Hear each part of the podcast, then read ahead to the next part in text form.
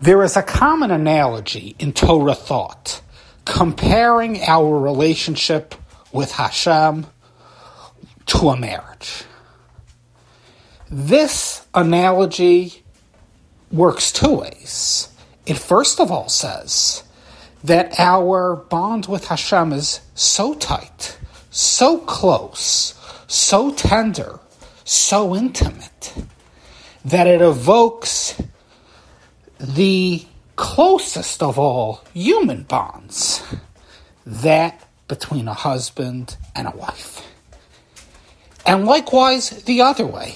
This analogy says that the bond between man and woman is so special, so sacred, that it can be compared and equated with our relationship to the divine. Now, this equation between marriage and our bonds with the divine can be expressed in the negative as well. When we are disloyal to Hashem, when we put our interest above His, that is a betrayal which is akin to infidelity.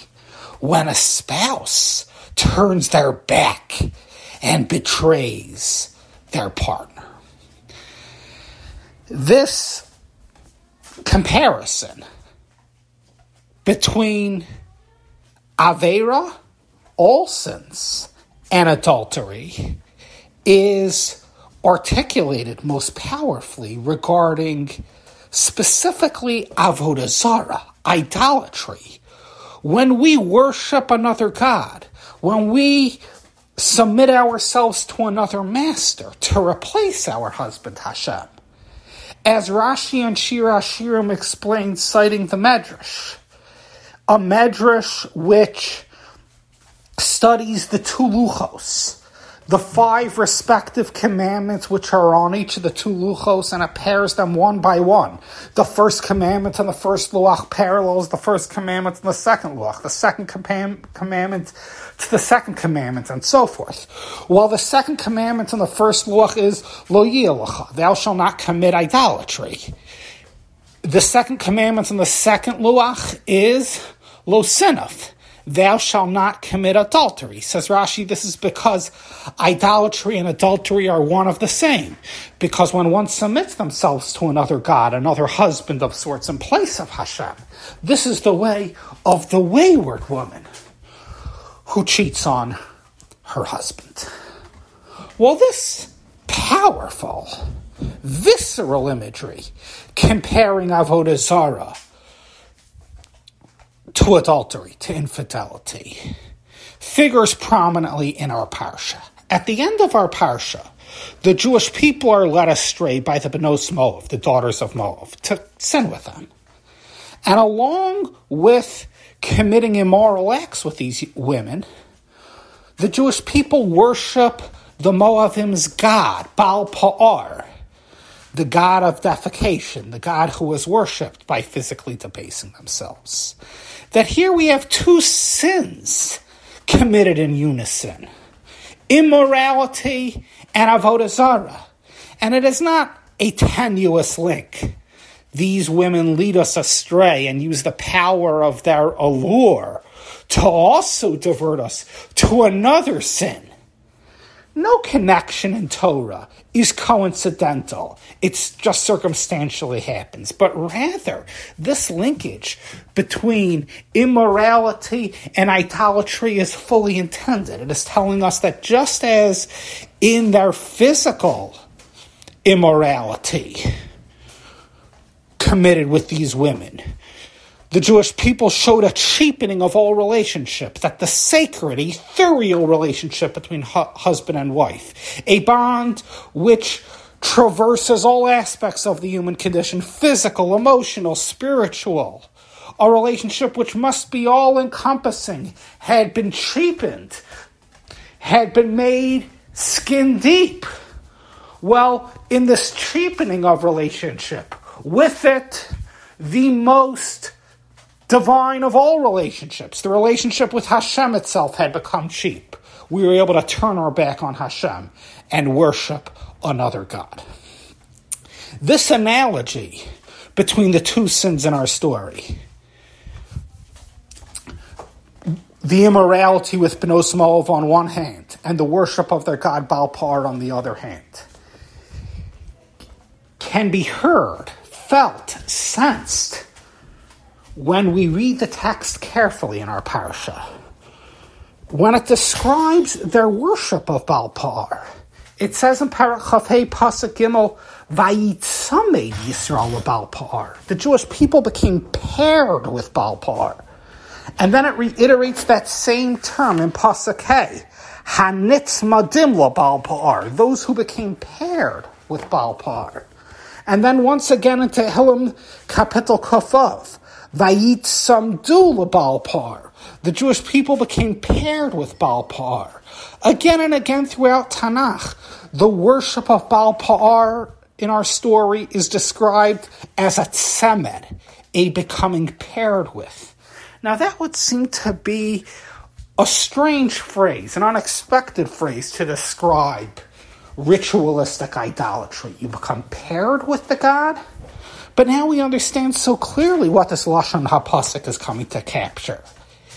Indeed, there is a pairing with a foreign god. There is a becoming coupled with a foreign god, displacing the coupling, the intimacy which should be between us and our suitor Hashem. Now, this would be true of any idolatry. But in particular, this idolatry of Baal Par, which came along with physical immorality as we were led astray by the Benos Moav. And I would suggest an even deeper dimension. There is an even deeper symbolism in the story to the theme that idolatry in general, but specifically this idolatry, symbolizes adultery on the divine plane, assuming another when we assume another suitor. Because let's think about the worship of Balpar. It was worship through ritual defecation. They would relieve themselves. Now that's weird. That's strange. To show reverence and veneration to a god in the most disgraceful way? What were they thinking? What was the idea of this worship? There must be a meaning to it. The ancients who worshipped Balpar were not stupid.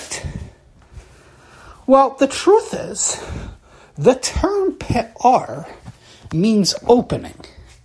They would open up and bear out the innards of their body when they would excrete in this fashion. Notice that the term pe'ar does not describe the excrement itself, but pe'ar, opening, bearing, describes the act of letting it all out. Pa'ar was the wanton debasing of the person.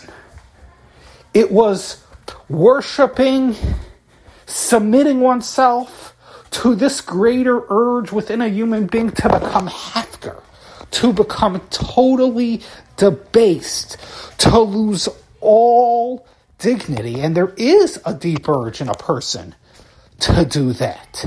It was formalized in the worship of Baal Pa'ar, literally meaning Lord of bearing oneself out.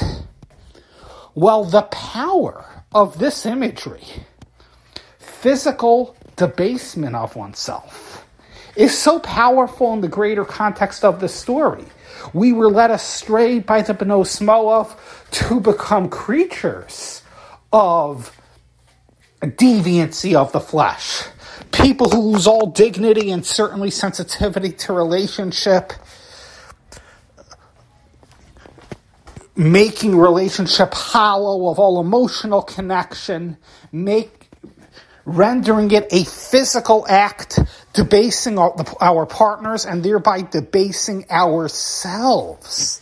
Well, that dovetails with Baal Pa'ar, the formalizing of physical debasement. Balpa'ar is the colossal expression of rendering hollow and null all sensitivity, all soul within a person and all soul within a relationship. To think that one can worship a God this way is the utter rejection of any concept of relationship. That a God, some metaphysical being, can be worshipped by utter crude physicality to an extreme as represented by this ritual defecation? Well, that is exactly what's playing out in the sister sin when they committed immorality with immoral deeds with the Benos Moav. And they snuffed out all soul from the relationship between man and woman. In fact, I would suggest that the term pe'ar, pay, aleph, vav, resh, when you rearrange the letters, shares the shorash para, pays, resh, vav, ayin, which means to strip, to expose oneself as an immoral context. We find the term in the parsha of the Sota, ufara rosh ha'isha. Her hair is laid bare to represent her sin of nakedness inappropriately exposing one's physical body. That here we have adultery and idolatry dovetailed in a very dramatic way, both through sins of debasement of the flesh, to point to one underlying principle, be it in our relationship to Hashem, be it in our relationship to other human beings, and most of all to spouses. Relationship must be sensitive. Physical acts become precious, become valuable when they possess a soul, when they possess sensitivity. But when they are rendered just to be acts of the flesh, they become cheapened and ultimately they become unsatisfying and insignificant. One can take even the quest for spirituality, worship of a God, and make it ritualistic debasement of the flesh. How easy to snuff out the soul from relationship. And we must be oh so sensitive to maintain that sense of meaning, that sense of purpose, that sense of love and true commitment within all relationships which we have.